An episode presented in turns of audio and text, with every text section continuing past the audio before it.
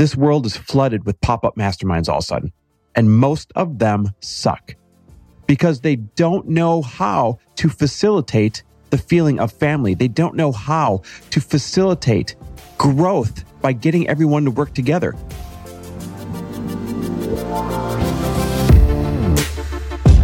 Welcome, everybody. This is For the Love of Money, where we are making you unapologetic about your pursuit of success by sharing the tools, tips, and stories of those who have already made it. My name is Chris Harder, and each week I will bring you incredible guests in order to prove that when good people make good money, they do great things.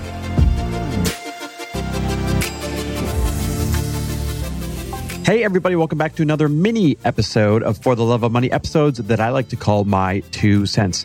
And today, listen, I'm calling us all out. And when I say us, I mean us as a society and the way that we feel about our finances and the way that we are doing financially. And I've got this to say it is just time for us to do better. It is totally time for us to do better. And I'm actually going to prove to you why with a really interesting story that I overheard the other day. Now, speaking of doing better, most of you are entrepreneurs and you're working your tails off on your business and you've either plateaued or it's gone backwards a little bit or it's definitely in an upward projection, but God, you just wish it would go faster. The key to getting past all of that is a mastermind and it is the right mastermind. I'm just going to put it out there. I really don't hold punches, right? And so here's the deal. This world is flooded with pop up masterminds all of a sudden, and most of them suck because they don't know how to facilitate the feeling of family. They don't know how to facilitate growth by getting everyone to work together. They don't have the ability to bring in entrepreneurial celebrities and the absolute best in the business teachers. Most people just don't have the ability to do that. And listen, that is not passing judgment on them. I am just stating a fact that it is an art to pull together a family of 30 entrepreneurs and create massive growth over the course of 12 months for them. There's a rhyme and a reason to why that happens. And I've got that mastered. Now, I'm doing interviews for the 2019 slots that are available. More than half the people from the 2018 class just rolled over and renewed. And so that doesn't leave a lot of slots. And I'm having awesome conversations. But the thing I take most seriously is this I need the right 30 some people in there. And I'm talking like the best mix of personalities and ambition and diverse skill sets and diverse businesses. And so I'm going to continue to interview over the next few weeks, and I want you to get your application in. If you're an entrepreneur that is in the multiple six figure range, or even the low seven figure range, and you want to learn once and for all how to get into multiple seven figures, then this is the mastermind that you have to go check out and apply for. Go to fortheloveofmoney.com forward slash mastermind. Again, it's for the love of money.com forward slash mastermind. Don't let that negative self chatter keep you from hitting apply. I want to see your application. I want to jump on the phone with you and I want to hear about your goals and see if you're a perfect fit for that room. For the love of money.com forward slash mastermind. Now I opened up this episode by saying we simply have to do better. And here's what sparked that inside of me. I was on a dog walk the other day and I overheard somebody else who was walking down the sidewalk very close to me. Now, it was a woman. She was on her phone, and I could tell she was pretty stressed. And she was saying to the person on the other end of the phone, she said, Listen, I can Venmo you $20, but that's all I have. And I know it doesn't make as much of a difference as you need it to make right now, but I hope it at least helps. Now, that was as much of the conversation as I was able to grab. But quite honestly, that was all of the conversation that I needed to hear because I could tell you right away what was going on based off of exactly what she said. She was being an incredible human by lending whatever money she had to lend. And in this case, she said the most she could spare was $20 and she was ready to Venmo it to him right away. The person on the other end, I could tell, was obviously in dire need of money. So much so to the point where $20 seemed like it was worth it to Venmo somebody. And also, she stated $20 is not going to make much of a difference in the help that that person needs, but she hoped it made at least some difference. And so here we have two people that are trying to do the right thing, right? One person is asking for help, and I love that. We all need help at certain times. And the other woman who I passed on the sidewalk, she was offering help. As a matter of fact, how cool is it that she's offering basically the last $20 that she can spare?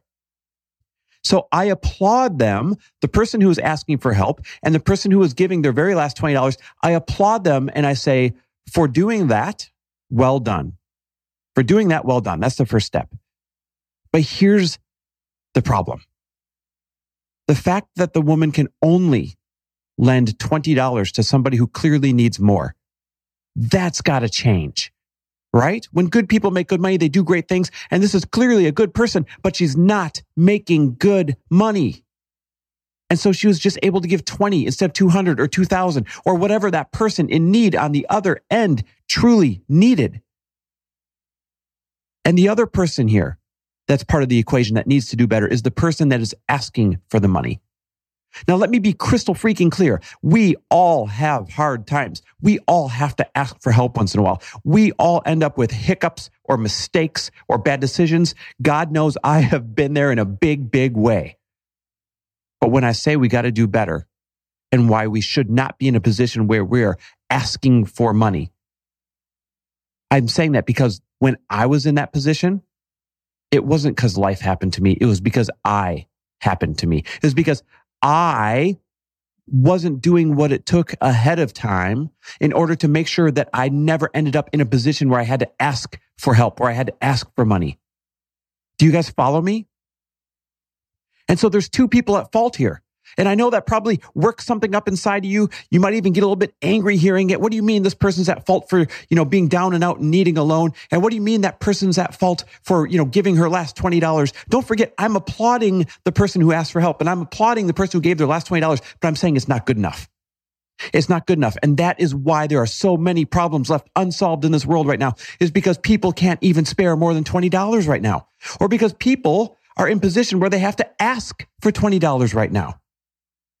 These are good human beings that would love to make a great difference, but they are unable to because they are missing that tool called money. Can you imagine how good the woman on the sidewalk that I passed would have felt if she had been able to say, Hey, no problem. I will send you $2,000 immediately. Don't even worry about it. We all end up making mistakes. That'll fix your problem and you can, you can start from zero again. I bet she would have loved to have been able to say that. Instead, she appeared flustered and frustrated and like she wanted to help, but didn't have the tools to help. And the person on the other end of the phone, imagine what they feel like. I'm sure that they did not take pride in asking for help or receiving $20 towards their problem that day. They probably never felt more down and out than in that moment. Except I'm sure, I'm sure that if we sat down with that person and walked backwards in their timeline, we could find the moments and the decisions and maybe even the lack of effort that allowed them to end up in that position.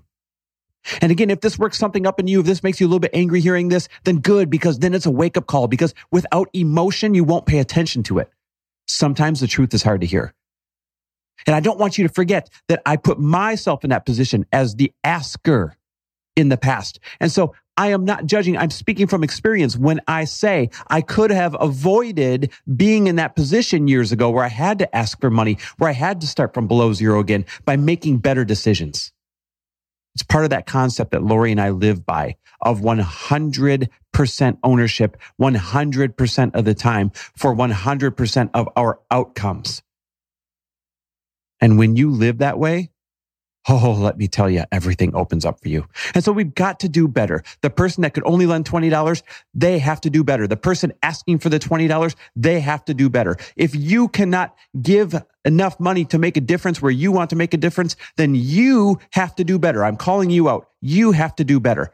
I am not yet at the level where I can give millions and millions of dollars at the blink of an eye, like I've seen friends do. And so therefore I have to do better as well we have a moral obligation to stop being so damn lazy and selfish, to make better decisions, and to be able to accumulate and use this tool called money towards a greater good. And until we do, listen, we're going to be facing problems left and right.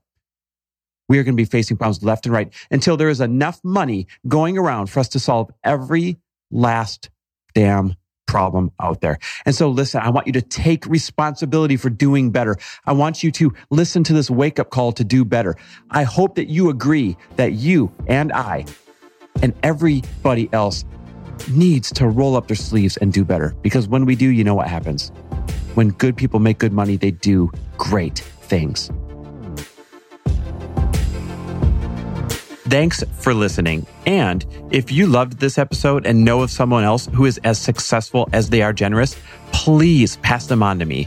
It would mean the world to me if you help me get this cause and this message out to as many listeners as I can. So please, if you liked what you heard, it goes a long way if you take 30 seconds and leave me a five star review and share this with your friends. I'll be forever grateful. And until the next episode, cheers to your success.